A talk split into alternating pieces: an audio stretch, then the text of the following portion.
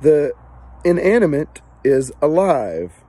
This is an idea from Huxley that even plants have a rhythm to their life process that responds to painful stimuli and uh, accelerant stimuli and deadly stimuli.